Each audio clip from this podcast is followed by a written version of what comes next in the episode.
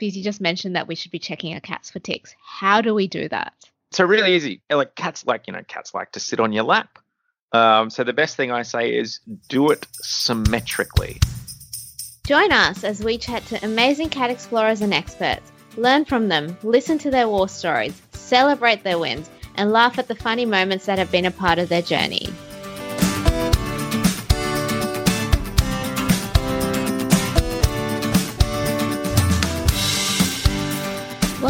Cat Explorer podcast. I'm Hasara. And I'm Daniel. Before we jump in, we would love it if you could take a screenshot of your phone or a photo of what you're doing or something silly that your kid is doing and upload it to your Instagram stories and tag us at catexplorer.community and our awesome guest at fleamail.com.au. Can't wait to see who's listening along.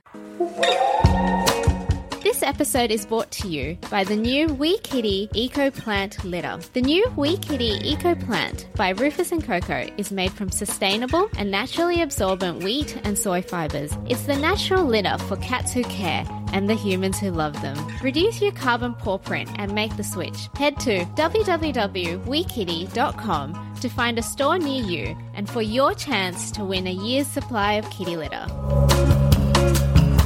Due to everything going on in the world at the moment in April 2020, it's understandable if you can't remember that a few weeks ago we reached out to you asking what questions you'd love to ask a vet. Dr. Evan Shaw is an Australian veterinarian based in Brisbane, Australia. He has worked in a variety of fields, but his passion is for wildlife. After graduating from James Cook University, he headed to Africa to work as a wildlife veterinarian and worked with some of Africa's most iconic wildlife. Since returning to Australia, he has worked in private practice and with the RSPCA. Dr. Evan is also the founder of Flea Mail, an online parasite prevention service that delivers its members a monthly protection to their door when it's due. He's currently furthering his studies in animal forensics and crime scene investigations at Sydney University. And we've got so many of your questions to ask him. Welcome to the podcast, Dr. Evan. How you going, guys? Ah, good, thank you. We're actually really excited to have you because a few weeks ago, members in our community submitted a few questions for us to ask you as part of our Ask a Vet series. And every time we get a vet on, we just love to pick their brain because we've got all these burning questions about cats. Yeah. So yeah, it's always a great opportunity to, when we do get a vet on to ask them some questions. And the first one will be around cat food. So Yep. The idea is, or the, the question is, is it important to switch around what our cats eat to they get all the nutrients? I generally say uh, no because um, there's a few things that can happen um, with your cat. Um, so, because cats, as uh, most people know, they're what's called um, an obligate carnivore. Um, so, you know, they have to eat meat um, to get some of their essential amino acids. And if you switch around your food and stuff like that, a lot of people don't realize that um, it's actually the meat in the food that causes a lot of issues. Um, so, things to do with allergies and stuff like that. Um, and it also can give you know tummy upsets by changing your cat's diet and things like that. I just tell everybody, look, stick with what your cat likes. You can treat them, you, you can change it every now and then, but there's no need to continuously change. Um, if you buy your cat food from a veterinarian or a or a pet store, as long as it says nutritionally complete, um, which pretty much all of them are. That's like that's the most important thing, and just to keep um, if you keep them on the same sort of diet, uh, that you're just going to have a lot less problems. Um, I mean, there's also, you know, there is a lot of people, you know, can sit there and say, oh, but you know, I like, you know, I like to eat lots of different food. Um, but cats and dogs, they don't really have the same, um, you know, human emotion um, attached to food and stuff like that. So, um, like, they do like different things, but just figure out what they like and just try and keep them on a very similar diet. You'll have a lot less problems. That's really interesting. So, on the days that we do more activity with our cats, like when they go cat exploring and things like Yeah. that, should we be giving them more food on those days? Yes and no again. Um, so big problem with obesity um, in cats and stuff like that in Australia. However, a lot of those cats that are going out exploring with their owners uh, have a tendency to be, you know, quite fit um, and on and and on on a pretty good diet as well. Um, so like like a working dog, um, you know, they do need more food on days they work. So like a little tiny bit of extra food, but people don't realize that a tiny bit of extra food to fill those um, like exercise calories you're talking about you know another teaspoon, maybe of food. So you don't you don't really need to go like oh I got to you know double up the food because we've been doing all this stuff. Um, they're a very efficient animal. Um, so you know if they're if you want to give them like a little tiny bit extra, yeah, go for it. But you don't really have to. Mm, okay, so it's not actually very much. I, I always had it in my head that, and we've done this in the past sometimes where we've sort of given them a full whole meal or something just because we are worried that they don't eat enough. So interesting to hear you say that it, yeah, they only need a little teaspoon. Yeah, like um, one of the big problems we have, like in the clinic, is just the ridiculous amount of like overweight cats and dogs that come in. Um, and the main thing is people don't weigh their food. Um, and like when you read on the back of a packet or something like that, like give a third of a cup, that's such an arbitrary measurement. And one third of a cup to one person is completely different to the next person. Um, but a weight is always the same. Um, so my cat, people like always see how much my cat gets fed, and they go, "Oh my god, she she's like, how does she look normal?" And you only give her that much food because I literally give her 12 grams for breakfast and 12 grams for dinner. That's it, which is about two teaspoons. Um, but that is like doing all the math and stuff like that. That is her caloric intake um, for the day and all she needs. Um, so yeah, you just you do get people like just a little small amount uh, for a cat can mean like 20% extra calories, you know, in a day. And when you look at what's called the RER of um, a cat, so um, that's basically uh, how much food they need each day uh, based on their basal meta- metabolic need. Um, is so for a, a, normal act, like a normal cat, you're looking at about 1.2 your RER. Um, for a really uh, active cat, you're looking at about 1.4. So it's a very small amount of difference in calories um, for more active cats and uh, dogs and things like that. Like people think it's this huge thing, but it's it's just really not.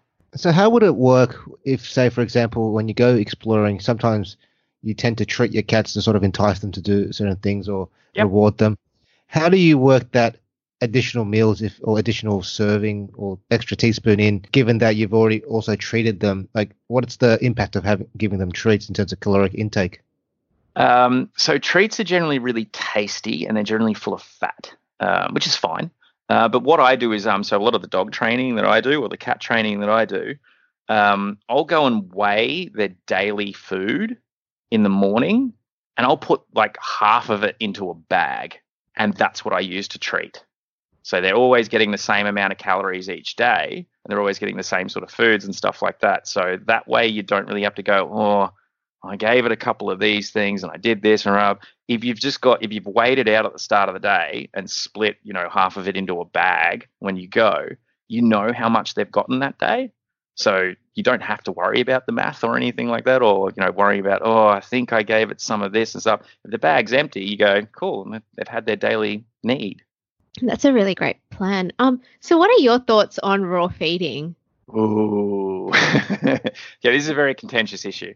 Um, yeah. So raw feed, if you do it at home yourself, there's a 99.99% chance you're doing it wrong. Um, and your cat is not getting what they need, or your dog is not getting what they need, or um, what you're actually doing can be quite dangerous. Um, if you're getting your raw food from like a like an online company that does delivery. There's quite a few of them nowadays. Um, they're all balanced and complete, which is the really important thing, especially for cats, because they really need a couple of those amino acids um, that they just cannot get from uh, other things. And I mean, you get cats that aren't getting taurine and things like that, and they come in blind.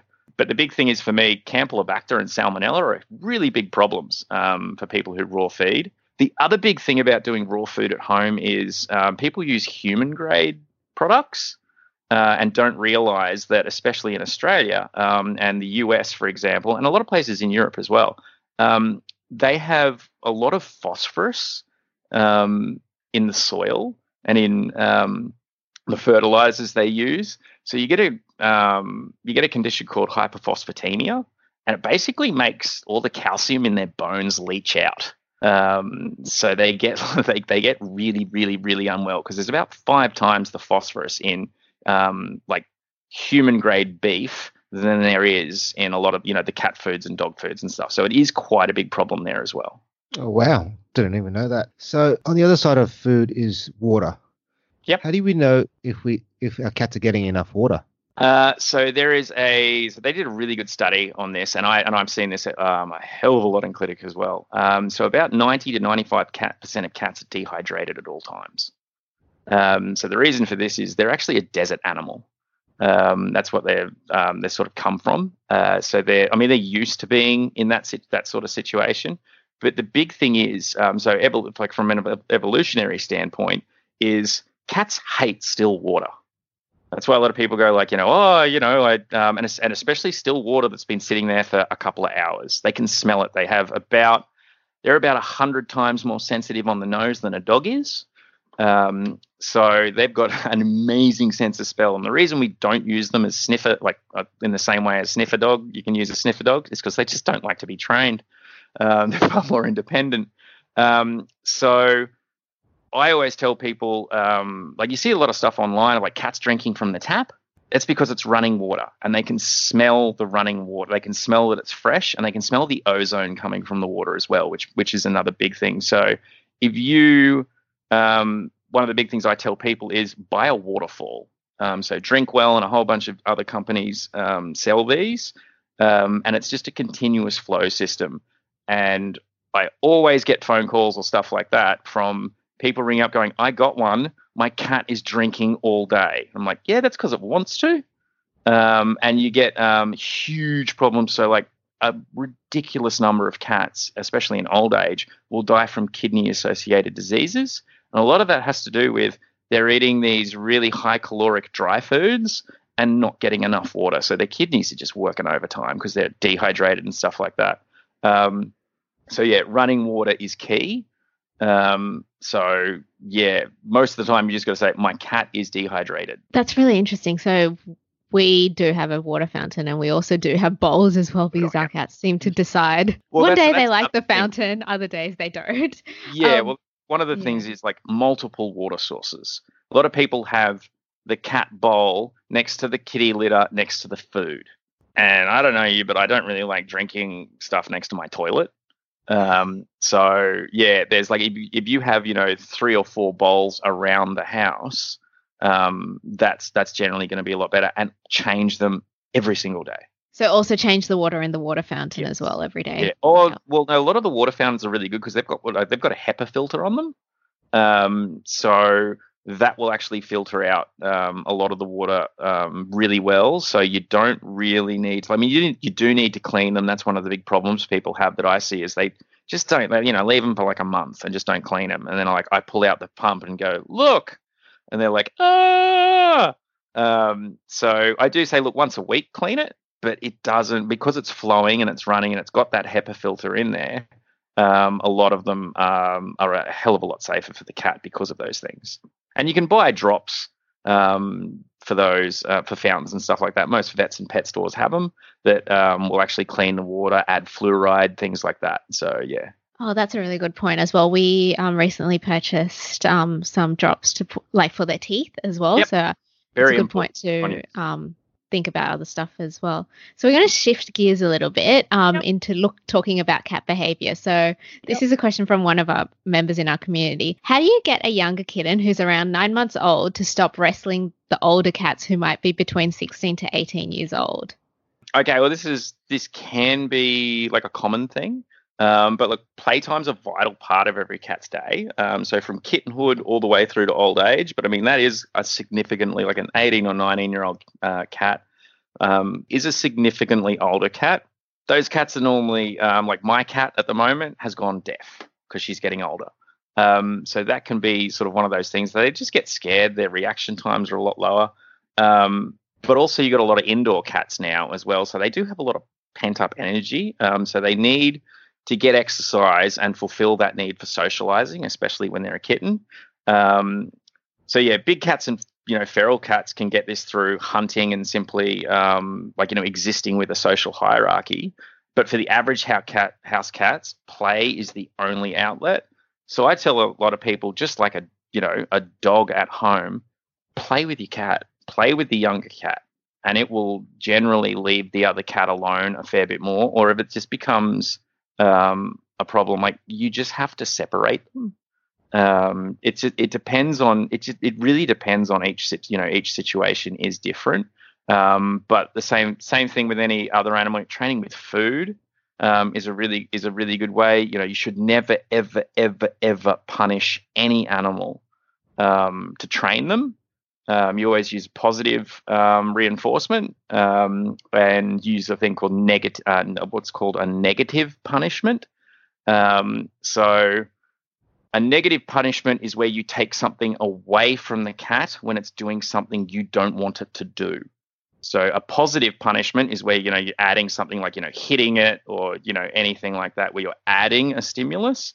But say if the cat's annoying the big cat, take the big cat away or take the little cat away and just continuously do it because they will start to figure out like you know oh like you know I don't like it when that happens. I shouldn't do that. But it's not it's not you know like I said it's not adding something that, that's going to make them give them a stimulus of like I'm scared now.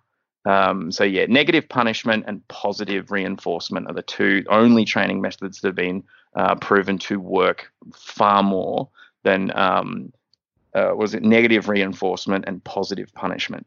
So another question from the community is why would a cat want to hide outside in the rain even though they could hide inside? Uh, well, there's again multitude of uh, answers. One, um, cat might just not like you or the house. Um, it's generally not it. But what a lot of people um, don't understand is like, you know, rain a lot of the time happens in the afternoon and the evening.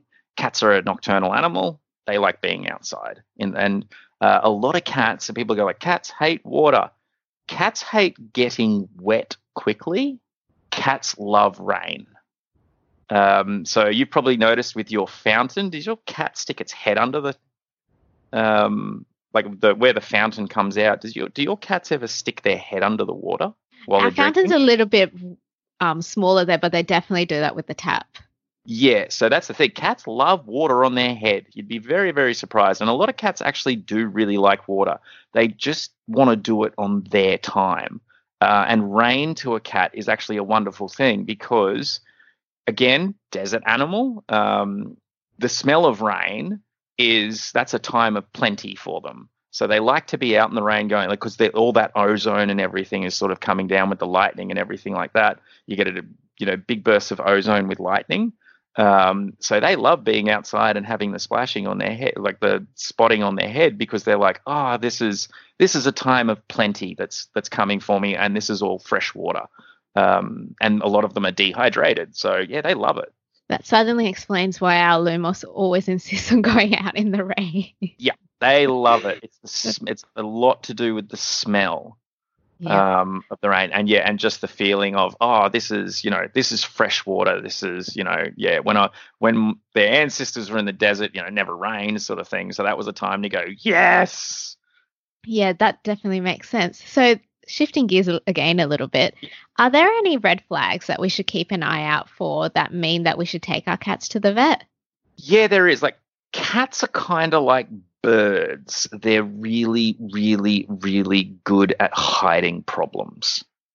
So if your cat disappears, is like, you know, a little, if it like, um, if it's a little bit under the weather, it's generally like there's something wrong. So if you, like most people, if they bring a bird into the vet and they're going like, oh, my bird's like, he looks sick, 99% of the time, it is way too late because a bird is really, really, really, really, it's important for them when they're in the wild to never show weakness.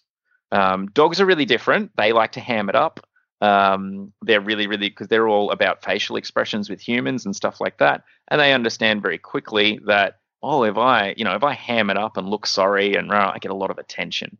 Um, cats, on the other hand, will actually go and try and hide because in the wild, if they're, you know, they're out, you know, they're going to get eaten. Um, so a lot of the times they'll go and hide. So there's a couple of things you can really look for. Um, yeah, if they dis- if they if they start looking listless, um, so you know like weak sort of thing, that's a really really good time. Um, like to take your cat to the vet very quickly um, because they do go down very very fast. Uh, another big thing is when someone says, "Oh, my you know my cat was running around and now he's panting." Cats should not pant open mouth breathing for a cat means I am ridiculously stressed. And whenever I see open mouth breathing, that's a huge sign of a get me to the vet really quickly. Actually, about panting. So, for example, if we're well, we've got like a really aggressive play happening with Lumos, he does tend to pant because he'll- because he's out of breath. Is that quite normal? Look, I mean, if it's if they're having a big play and they're, um, it it is a a sign of um, like this isn't for every cat at all, um, but for most cats, open mouth breathing is a sign of major stress, um, whether it be mental stress or physical stress. Some cats are just, you know, they just like playing a lot and they get really hot and they just keep playing and playing and playing and that open mouth breathe. But yeah, it depends how long it lasts. Um, but yeah, it's just one of those things where they're not, they are like, you know, that is how they cool themselves down. They don't, you know, they're not like people and stuff with sweat. But because their surface area is completely different to a dog, um, their heat exchange is quite different through the through their skin and fur. That's why you don't see cats panting very often at all. It's sort of like a re- that's sort of like this has gone down to a point where like they're doing everything to get that heat exchange going on. So look, I mean, if it's if it's a common occurrence with your cat, um, I wouldn't be super worried about it. And you know, they've been playing and stuff like that, and it can be, especially if they're a younger cat, it can be a not a stress response, but just a just a response to a lot of stimulus, which is you know the playing and the fighting. Um, so yeah, it's just one of those things. I say you just really keep an eye on it, and as soon as you sort of see it start to happen, just separate them and let them calm down, let them cool down. Yeah, definitely. I think with Lumos, his panting is he. I think that's his realization that he's getting tired. He's not very good at controlling his excitement. Yeah, so, um, yeah. younger cat. No, he's three years old, but he's Okay. Oh yeah, that's he's so- Lumos. He's a bit. so a, a younger cat. Yeah, so any basically anything over the age of eight, I say is a bit of an older cat. A three-year-old cat, that's like a that's like a twenty-five-year-old. Um, so yeah, it's um, it's you know that's that's like I said again, just you know just a play thing. Um, where are you based? We're in Sydney. yeah, it's a warm, you know, warm climate, um, stuff like that. So yeah, it's like I mean, I wouldn't be super worried about that, especially if it's been um, something that happens regularly. But yeah, I I would as soon as you see anything like that happen, just separate them. It should go away quite quickly, but if it continues, take them to the vet. Yeah, we usually it only lasts a few seconds, but we usually use that as a sign. Yeah. That's usually his first sign of he's getting tired. He like our other cat will actually sit down, but he will that's his first sign. So we use that as a sign Yeah. of playtime's over. You need Yeah. to recover. Just a highly driven cat. so, continuing what we're talking about before with red flags and vet visits, are Yeah. there what's the most common reasons for an emergency cat uh, vet visit that you would see? Well, for an emergency, like the most common reason people bring their cat in is um, actually um, parasite related things. It's the most common thing for anyone uh, to go to the vet after my my dog or cat is unwell. Um, number two, by a huge way, is something parasite related, um, or like my dog is scratching a lot, my cat is scratching a lot. Um, but I wouldn't classify those as emergencies. In emergency situations, a lot of them, um, so a hell of a lot of them have to do with kidney disorders. Um, like the cat's just crashed. So you have acute um, kidney disorder and, and chronic kidney disease. Um, they're sort of like two big ones. Um, things like, you know, hit by a car is, you know, like right up there as well. But yeah, there's uh, emergency wise, you know, tick paralysis. Um, a lot of it, you know, like yeah, my cat, like you know, my cat threw up and there's blood in it, or my cat pooed and there's blood in it. Um, but yeah, mainly it's it's like my cat is just really floppy, like it's very listless, like she's not the normal cat, and that's where we see a lot of problems coming from because a lot of the time it's like, oh, this, you know, your cat's been hiding it from you, and because they're really good at hiding stuff, it's now actually progressed to a point where the cat is showing something. So I generally say, you know, emergency situations um, that I see when someone brings their cat in, you know, if I pick the cat up sort of thing and it's just like all floppy, I'm like, okay, we need to do something about this. We need to put this on fluids immediately. Yeah, so I, I suppose the biggest takeaway for all of us is to make sure that we keep an eye on our cats and also understand their general behaviors as well. So if they suddenly Yeah. go really quiet, Yeah, That might be always interact with your cat. And if you see, like, the big thing for a vet is they'll ask you, so um, so when we're trying to diagnose things um, and trying to find a reason or what is wrong with the cat, the number one thing we'll generally ask of you is, what changes have you seen? Cats and dogs are huge animals of habit. So if you notice something different, that's when you should you you should you should start looking you know into something like you know oh like the cat always sleeps. Like my cat always does the same thing. She walks to over here. She gets on the couch she does that. She goes to the bathroom at about this time. She walks upstairs. She sleeps on the veranda around here and stuff. But you know i only get worried about when i know it's you know between like 11 and 5 she's on the back veranda. And if i walk up there and go where's the cat like that's when I go like, oh, I need to go find the cat and make sure that everything's, you know, just make sure she's okay because that's not normal for her. That's not her normal behavior. Um, so yeah, change is a big thing. We'll ask about cha- like you know, and when we're trying to diagnose, we'll ask about what changes have gone into the house. Into the house. If you changed their food, if you changed their parasite control, if you changed, have you got a new roommate? Do you have a new couch? Um, like any of these sorts of things. What changes has happened that's that's changed their perception of their reality. Um, so yeah, it's very important to notice change. So to spend time with your cat, um, and if you do see a change, prick your ears up and you know give them uh, like you know like watch them sort of thing. Keep more attention on them. That's right, because they're generally creatures of habit, and who best to notice those changes than the person who lives with them every day, who interacts with yes. them, and who feeds them, who gives them cuddles and cleans their kitty litter. Yeah, that's why. Yeah, like when like if you go to a human doctor, um, my brother hates it when I say things like this because um, he's a pediatric surgeon.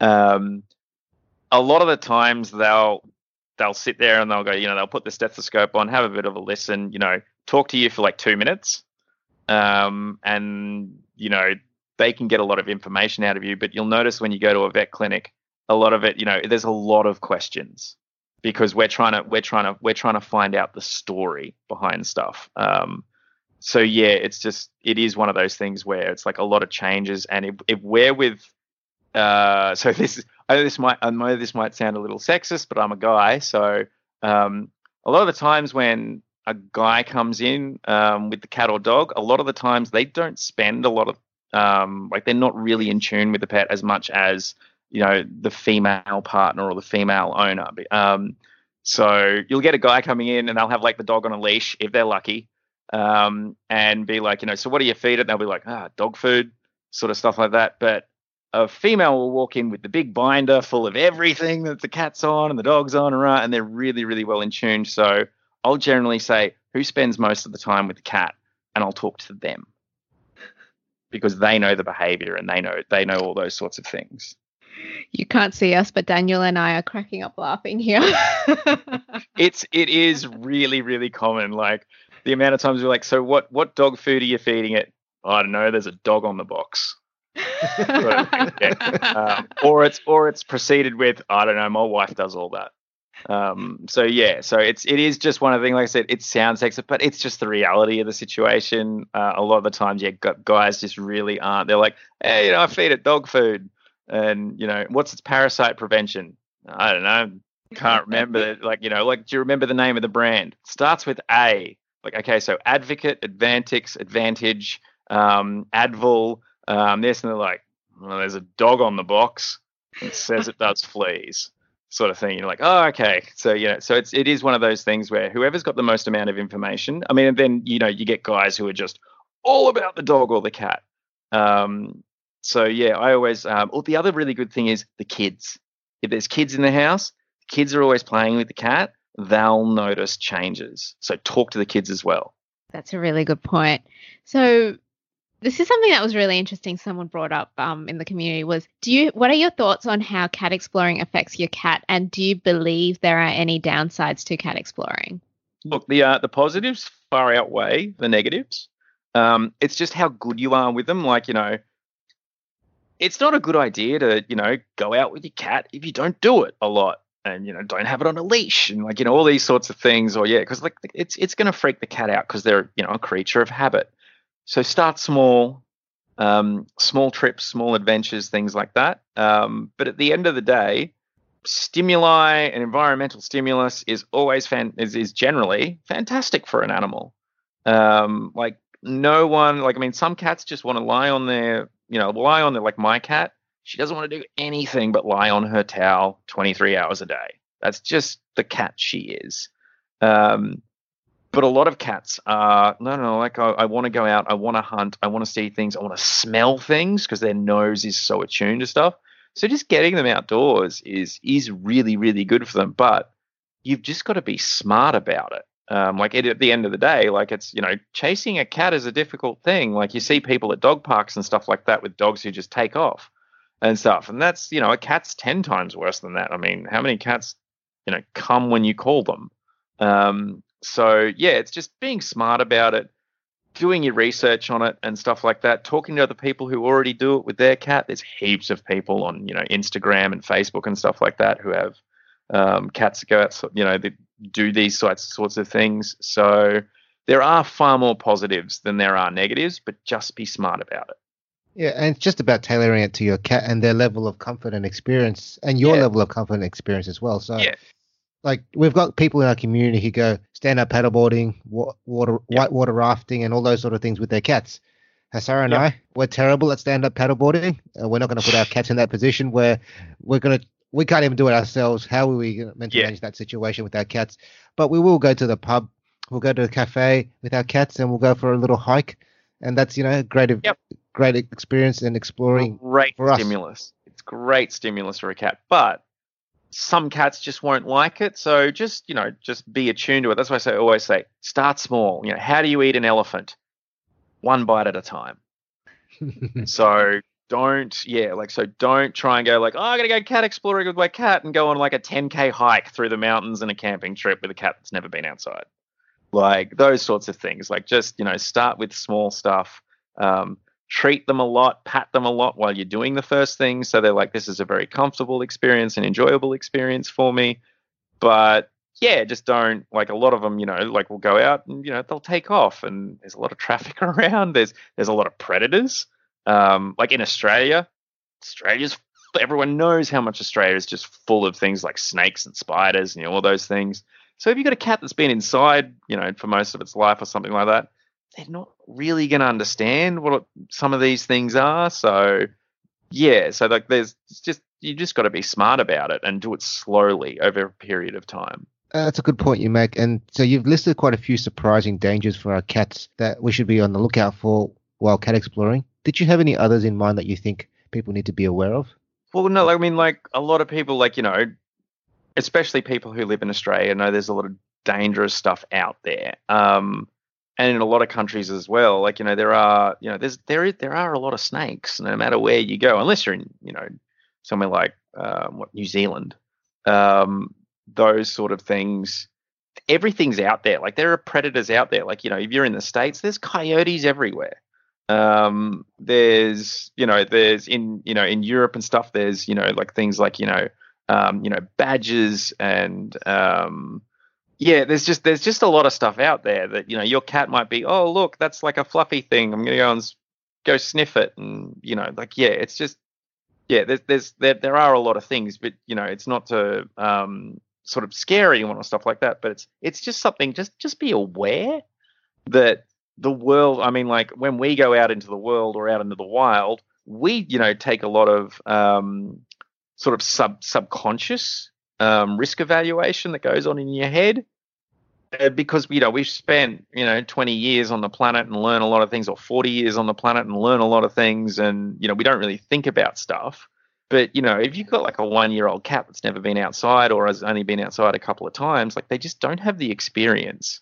So slowly get them into it. That's all I can really say because there are there are a lot of things out there, but it's not to deter anyone because there's a lot of there's way more positives in it than there are you know negatives. Definitely agree in that there is a lot of benefit to it, and at the same time, there are things to be just aware of, and doesn't mean that you never go out because we we as humans will experience a lot of the same dangers. Like I mean, Yeah. traffic is a is a danger to humans as much as it is to animals, and you know the predators around that we're talking about in Australia, Mm. especially, and in the US and so forth, also a danger to us as well as Yeah. cats. A couple other things I just want to sort of tick Oh, no, off. So just, just one more point on that. Sorry. Um, the other thing you got to remember is a cat is a predator. So just in Australia alone, two billion animals die every year because of cats. It's one and a half billion native animals die every year because of cats. Um, so that they are a predator. That's what they do. That's not their fault. That's just what they are.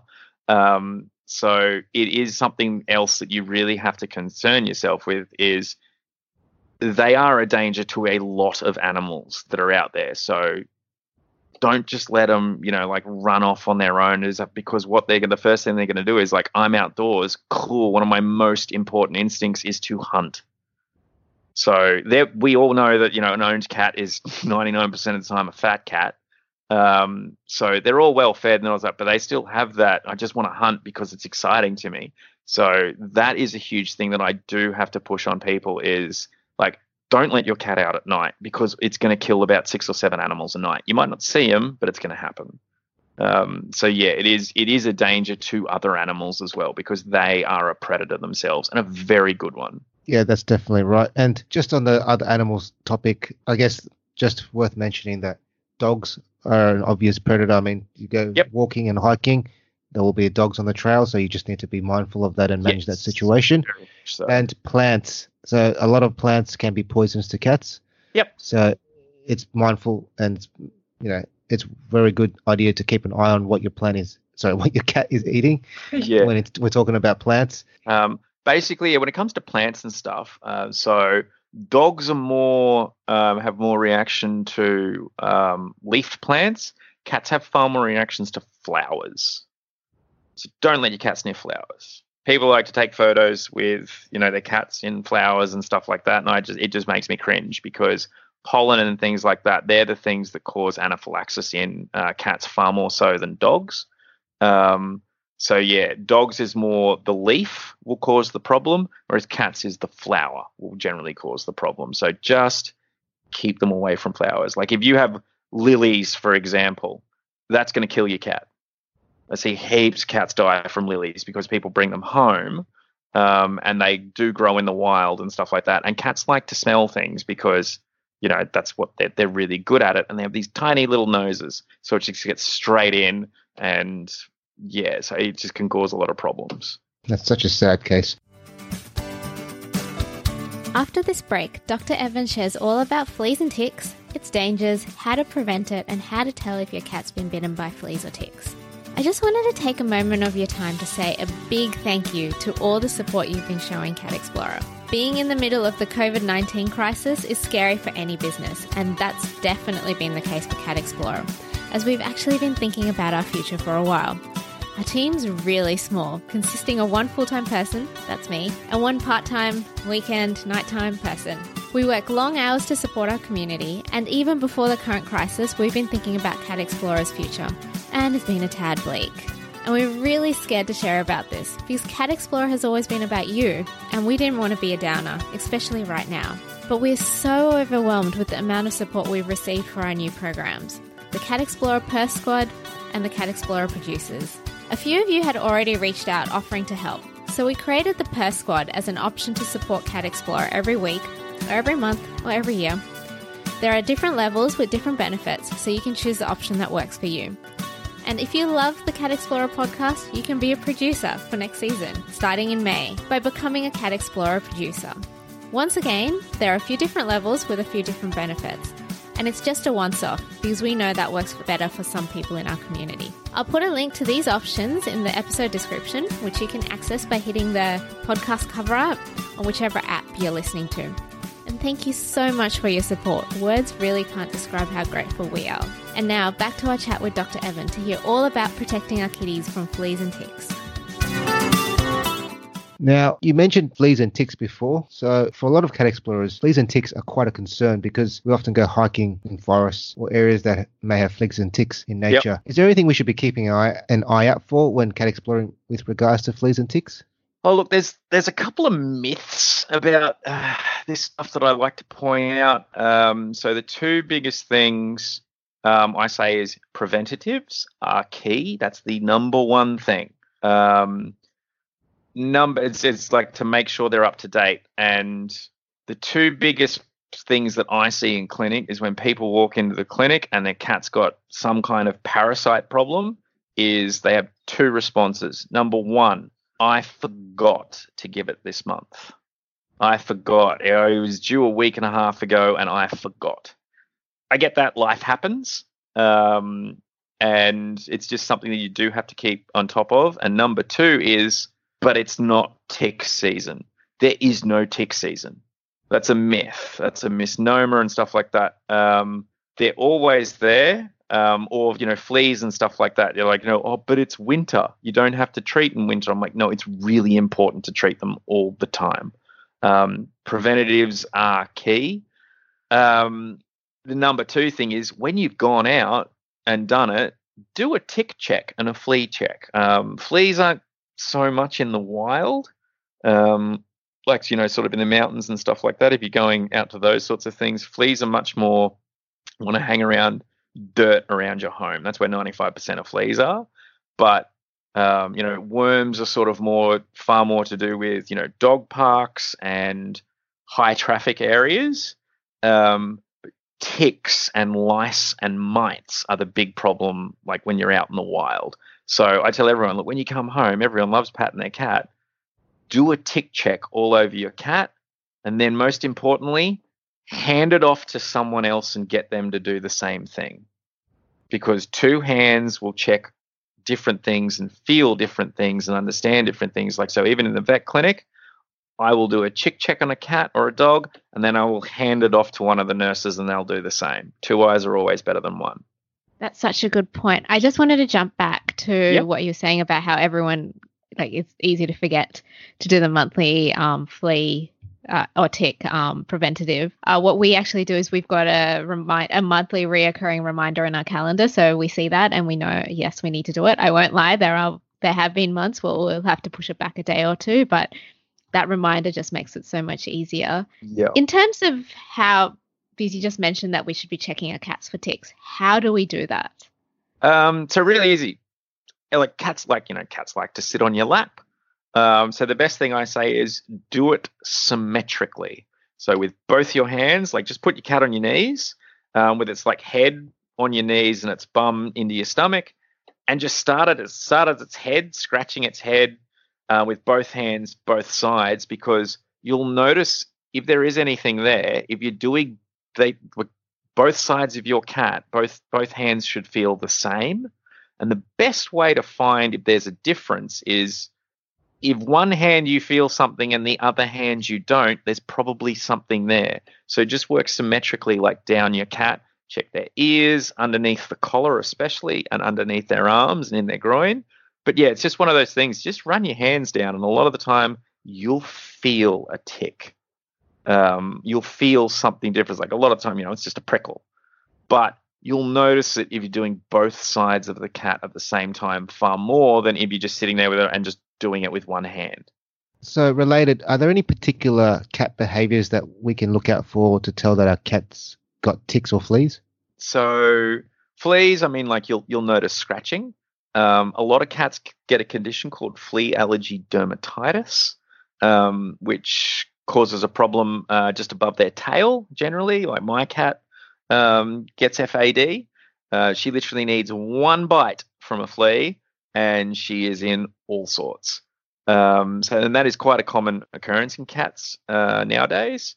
Um, but when it comes to ticks, like in Australia and a few other countries around the world um, as well, so like Germany and the US, there is paralysis tick. They are exceedingly dangerous to cats, um, far more dangerous to dogs, yes, but still very, very dangerous to cats.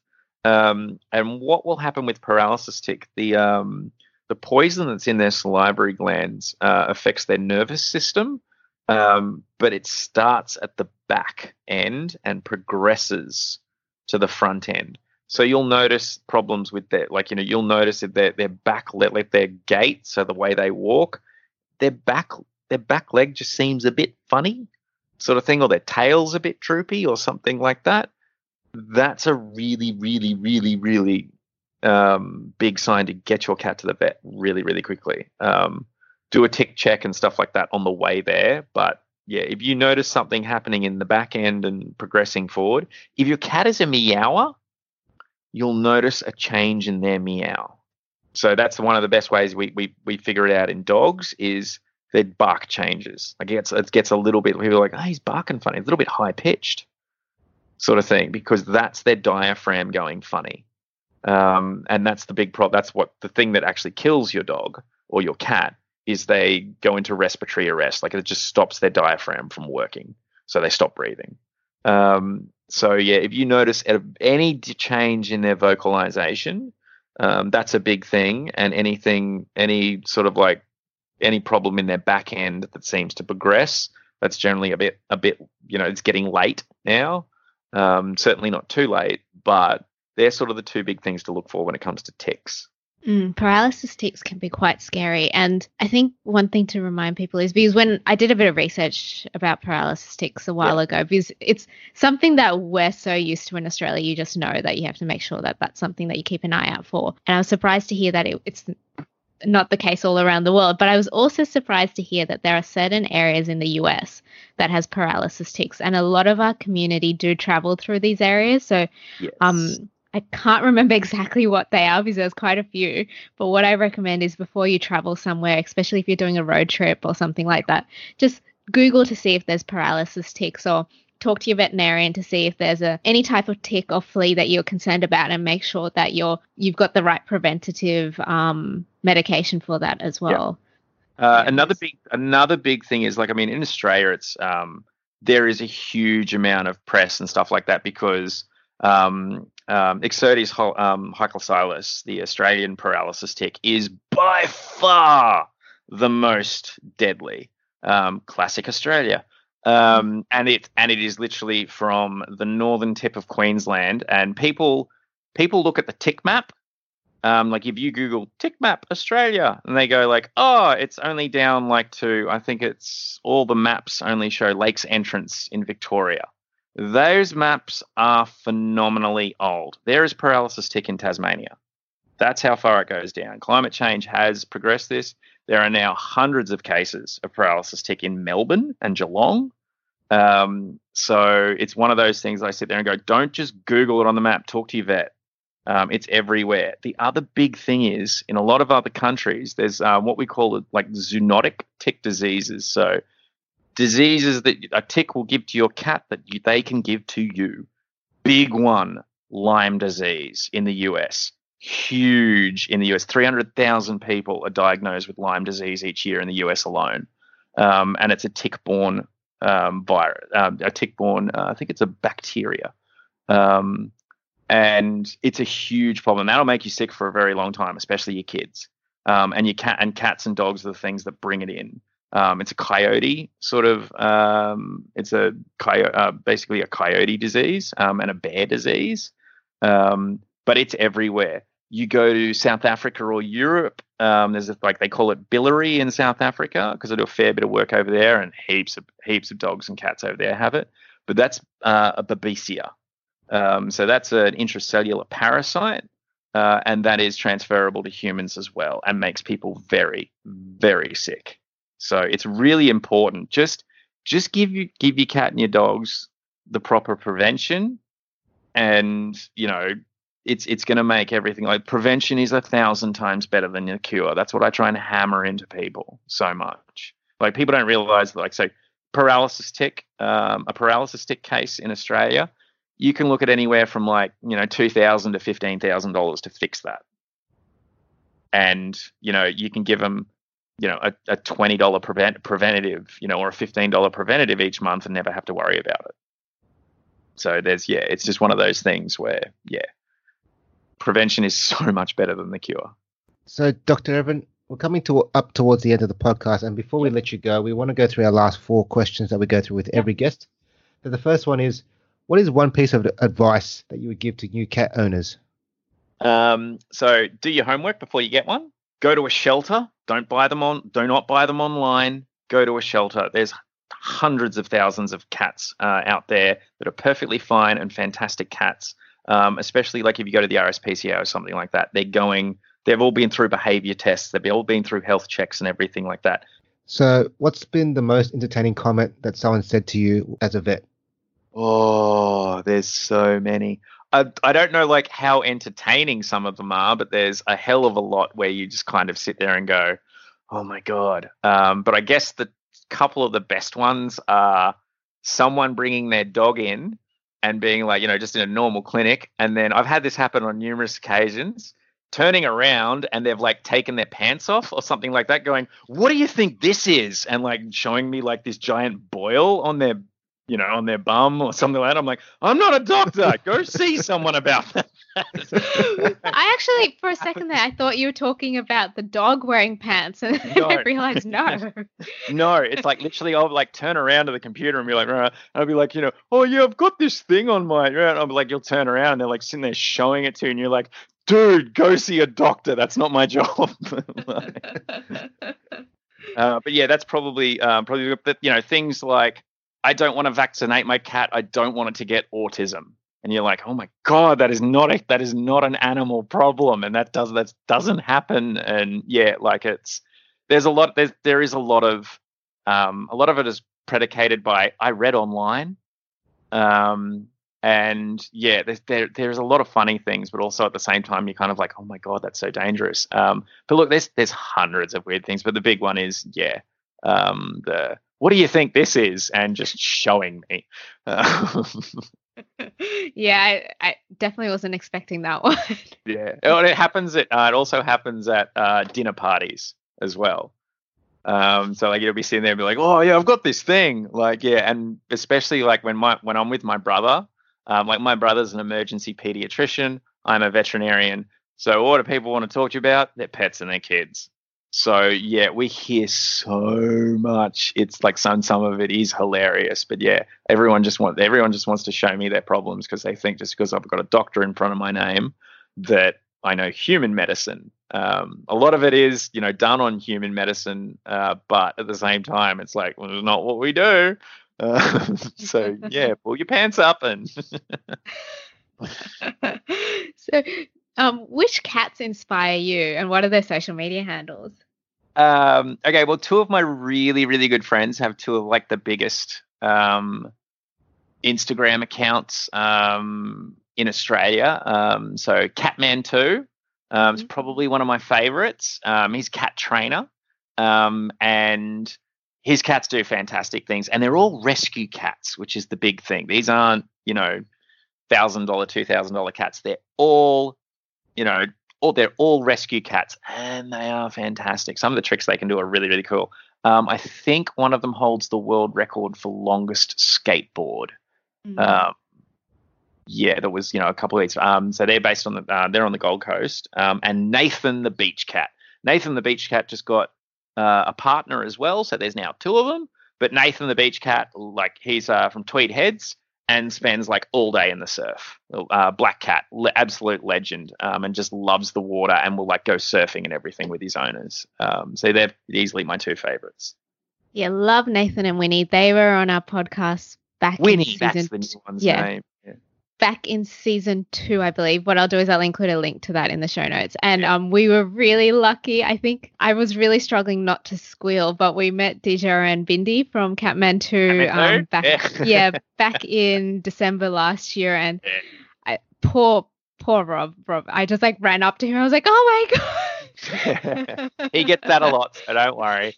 Um, yeah, but he was um we were really impressed with how well he was he was unloading his car and he was managing both cats so well. What four or five now, so yeah. Yeah, yeah, definitely. Um so what product, service or program has been a game changer for your cats or the cats that you treat? Um so well, number one, um well Drinkwell is probably the the most well known um, and international um, brand um, for water fountains.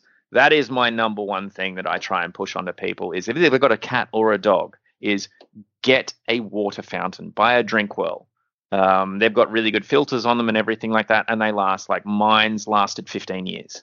Um, so they're they're built to last. They're a fantastic thing. They're a small investment, but we know how important it is for humans to drink water it's really, really, really important for your cats and dogs. So that's my number one thing is get a Drinkwell fountain or get one of the fountains. There's heaps of them online, but that's probably my most um, like I, I like that one the most. Um, and in a selfish plug, my own thing um, is uh, basically like you know get get stuff delivered to your house.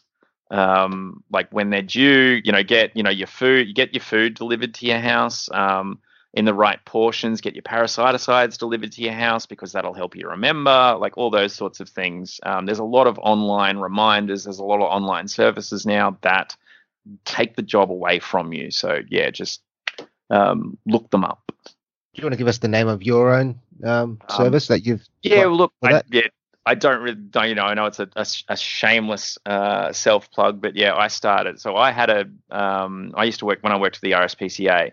Um, I saw a lot of cats and dogs um, coming in with, you know, um, flea and tick problems. Um, Forty-three thousand admissions a month um, for parasite-related diseases in Australia. Um, so I basically went, oh, there's got to be a way out there just to take this problem out of people's hands. So I created a company called Fleamail. So um, fleamail.com.au. Basically, so what we do is we deliver to your door exactly what your pet needs um, to prevent all the all the different parasites um, exactly when it's due. So when the big blue um, envelope gets there, it's all like you know each each pack will have your own pet's name on it and exactly the treatment that they need that month. Um, all the timing and stuff is done by us, and literally all you have to do is when the blue pack arrives, just give it to your pet. There's no remembering, there's no calendars, there's no stickers, there's no text messages and stuff. It's just when the blue pack arrives, you just give it to your pet, and you know that they're uh, protected. Yeah, so you're combating basically some of those problems that we just spoke about, where Yes. you know when people say I forgot to give it, or Yep. you know how do I know it's safe and you know suitable for my cat? So that Fleamail, you know, would go a long way to helping. Yeah, us. we're all vets. We're all vets and nurses, and they're all packed by vets and nurses. Um, each each cat and dog gets their own custom plan, so it's based on your location. Um, so you know that everything's covered. So one of the big problems I see is people come in and go, "Oh, my cat's on this," and I go, "Yeah, cool. So what are you doing about this parasite, this parasite, this parasite?" And they go, "But it's on Bravecto," and I'm like, "Yeah, you need to read the fine print. It doesn't do this, this, this, this, and this. There is no product in Australia that covers all parasites. There is no single product. You must give a combination. And um, Fleamail is mainly in Australia at the moment, but you're looking to expand overseas as well, aren't you? So yeah, we've recently expanded to New Zealand as well, um, and uh, our next stop um, we'll be doing Singapore, uh, and then we're going to um, we're going to be launching next year uh, in Europe. So France, Germany, and uh, France, Germany, Spain, Italy, and the UK. Awesome. So that will be in 2021. Yes, and uh, yeah, like cheap, cheaper than going to a pet store yourself. Just get it delivered to your house by a vet, um, and yeah, it just makes everything way easier. You just don't, you don't ever have to like it's all automated by us. Um, and instead of going in and spending, you know, two hundred bucks on a, you know, a six pack of, um, you know, something, and maybe not getting the right combinations or those things sort of right, um, it's far cheaper. It's you know like twenty bucks a month instead, and it's delivered Mm. to your door. Mm, definitely sounds awesome. So, D- Dr. Evan, thank you so much for joining us today. We've My learnt so pleasure. Much. really. Where can we find you online? Uh, so the best place is yeah, fleamail.com.au. That's um, sort of my uh, my website. Um, I've recently just started um, kicking and screaming. I know. Um, I've recently just started a like my own um, Facebook page. It's just Dr. Evan Vet. Um, but my bigger one is of, you know, f- like you can find fleamail.com.au and Fleamail New Zealand on Facebook as well. There's a lot of information there. It's, you know, that's kind of like um, where I do most of my, you know, my blogs and things like that. Like my website's got blogs. Um, but yeah, I really, um, I've only sort of like just started getting into um, now my own personal stuff now because I have time. So we'll put those links and any other links from today's episode in the show notes available at catexplorer.co forward slash podcast. Thank you cool. so much for listening today. Did you know that subscribing to this podcast really helps us? It would help us rank on the podcast charts as an independent podcaster. This really helps us get sponsors to continue this podcast for you. So it would mean the world to us if you could hit subscribe on your podcasting app, or if you're listening on Spotify, hit follow. Thank you so much for being a part of the Cat Explorer community. That's it for today. We'll catch you next time. In the meantime, enjoy giving your kitty the world.